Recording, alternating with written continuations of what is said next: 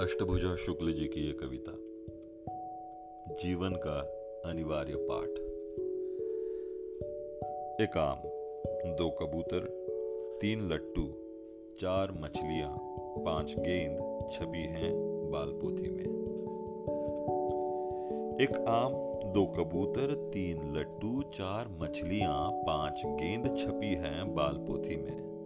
शिशु चाहता है एक नहीं से कम उतने आम छपे होने चाहिए जितने एक पेड़ में हो सकते हो।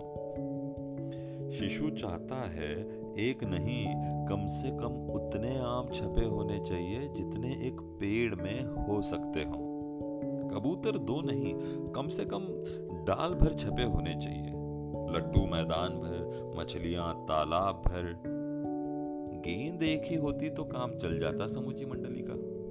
भला पाँच गेंदों की क्या ज़रूरत?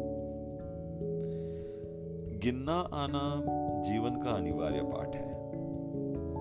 गिनना आना जीवन का अनिवार्य पाठ है। कितने पेड़ कटे, कितनी संतानें पैदा हुई, अंगूठा लगाने से कितने रुपए मिले, चांदी की कितनी चद्दरें काट ले गए चोर, कितना मगन होकर कितने अकेले में कितनी देर तक नाचा मोर। बाल पोथी की चित्रमाला से गिनती सीखते बच्चे को फ़िलहाल जपमाला पकड़ाना ठीक नहीं।